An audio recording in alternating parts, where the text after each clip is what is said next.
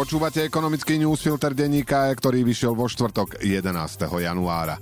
Ekonomický newsfilter nájdete nielen na tomto kanáli, ale v budúcnosti už iba na kanáli denníka E. Tam je domov aj zeleného newsfiltra a diskusí pod názvom Ekonomika. Takže ak budete chcieť počúvať aj v budúcnosti ekonomický newsfilter, zapnite si odber kanála Denník E už teraz na tej istej platforme, kde nás teraz počúvate.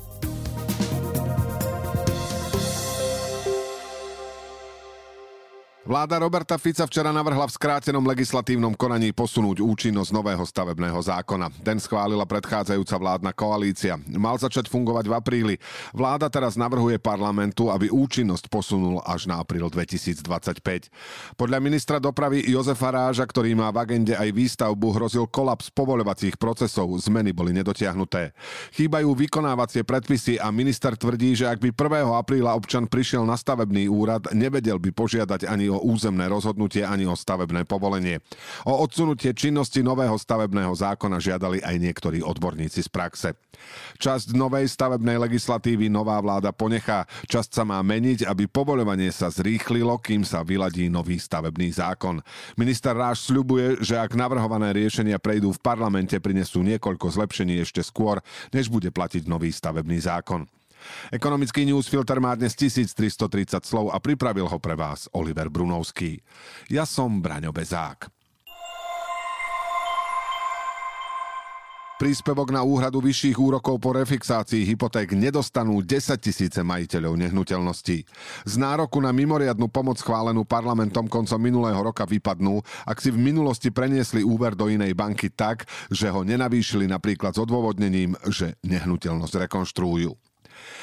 Zákony na pomoc so splácaním úverov na bývanie schválili poslanci novej koalície s nenápadnou poznámkou pod čiarou.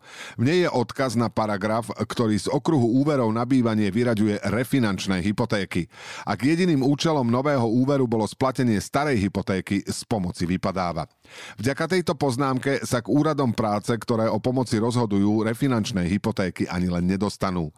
Zo zoznamov oprávnených osôb ich musia vyradiť už samotné banky, ktoré ich zostavujú. V najbližších troch rokoch tak pomoc nedostane zhruba 46 tisíc hypoték. Keď ministri financií a práce Ladislav Kamenický a Erik Tomáš o novej pomoci s vysokými úrokmi informovali, KO kritérium vôbec nespomenuli. V tejto chvíli tak nie je úplne jasné, či išlo o zámer koalície nenápadne okruh pomoci zúžiť, aby až tak nezaťažovala rozpočet, alebo k zavedeniu obmedzenia došlo nedopatrením pri rýchlom povolebnom schvaľovaní balíčkov pomoci v skrátenom legislatívnom konaní a bez riadneho pripomienkového konania. Príspevok na hypotéku po refixe nedostanú ľudia, ktorí si prenášali úver do inej banky. A to nie len po refinancovaní úveru počas posledného roka, keď už úrokové sadzby prudko stúpali, ale kedykoľvek v minulosti. Aj keď z banky do banky prechádzali povedzme pred desiatimi rokmi. Podľa Národnej banky Slovenska prejde do roku 2025 refixáciou úrokovej sadzby asi 385 tisíc hypoték. Z nich je bez akéhokoľvek refinancovania len čosi vyše polovica. Zhruba 77 tisíc úverov bolo počas splatnosti navýšených, takže sa ich zmluvy menili a na pomoc zrejme dosiahnu. Už spomínaných 46 tisíc nenavýšených a prenesených úverov pomoc nedostane a o ďalších nemá NBS potrebné informácie. Slovensku sa zrejme nepodarí vyčerpať len zhruba 100 miliónov eur z eurofondov z predchádzajúceho 7-ročného obdobia. Pozitívny výsledok avizovaný už členmi úradníckej vlády Ludovíta Ódora včera potvrdil aj nový minister investícií Richard Raši. Suma môže byť podľa neho vyššia len v prípade, ak Európska komisia niektoré výdavky neuzná. Slovensko získalo z rozpočtu Európskej únie na rok 2014 až 2020 14,5 miliardy eur, ktoré mohlo minúť do konca Blanejška. Presné percento čerpania nie je ešte známe, keďže príjemcovia eurofondov majú ešte 3 mesiace na odoslanie faktúr. O nedočerpaní zhruba 100 miliónov hovoril aj bývalý premiér Ódor. Raši verí, že pred prípadnými korekciami zo strany komisie bude čerpanie vyššie ako 99%. V predchádzajúcom rozpočtovom období to bolo podľa neho zhruba 93%. Čerpaniu eurofondov výrazne pomohlo, že EÚ dovolila miliardu eur z nich použiť na pomoc s energetickou krízou. Po nástupe úradníckej vlády premiér Odor vyjadril obavu, že prepadnúť by mohlo až 800 miliónov eur. Jeho vláda preto eurofondovú agendu označila za najvyššiu prioritu a na zasadaniach vlády o nej rokovala v dvojtýždenných intervaloch.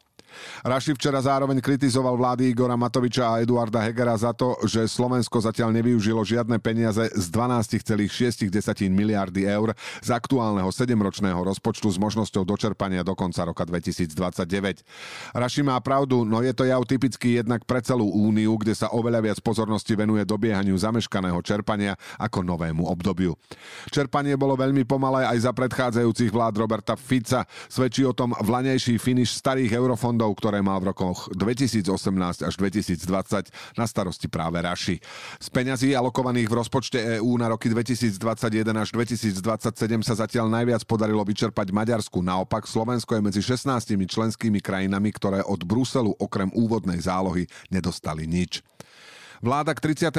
decembru na nové eurofondy vypísala 75 víziev, zakontrahovala projekty za 624 miliónov eur, čo zodpovedá necelým 5% celkovej sumy. Odorová úradnícka vláda navrhla niekoľko princípov, ktoré by čerpanie eurofondov zrýchlili a zjednodušili, vrátane špeciálneho 50 miliónového fondu, vďaka ktorému by sa mala urýchliť príprava projektov. Ako je to s plánom obnovy? Na rozdiel od čerpania klasických eurofondov, ktoré majú pomôcť menej rozvinutým štátom pri dobiehaní úrovne vyspelej najrýchlejších členov únie, patrí Slovensko ku krajinám EÚ, ktoré najrýchlejšie čerpajú peniaze z plánu obnovy.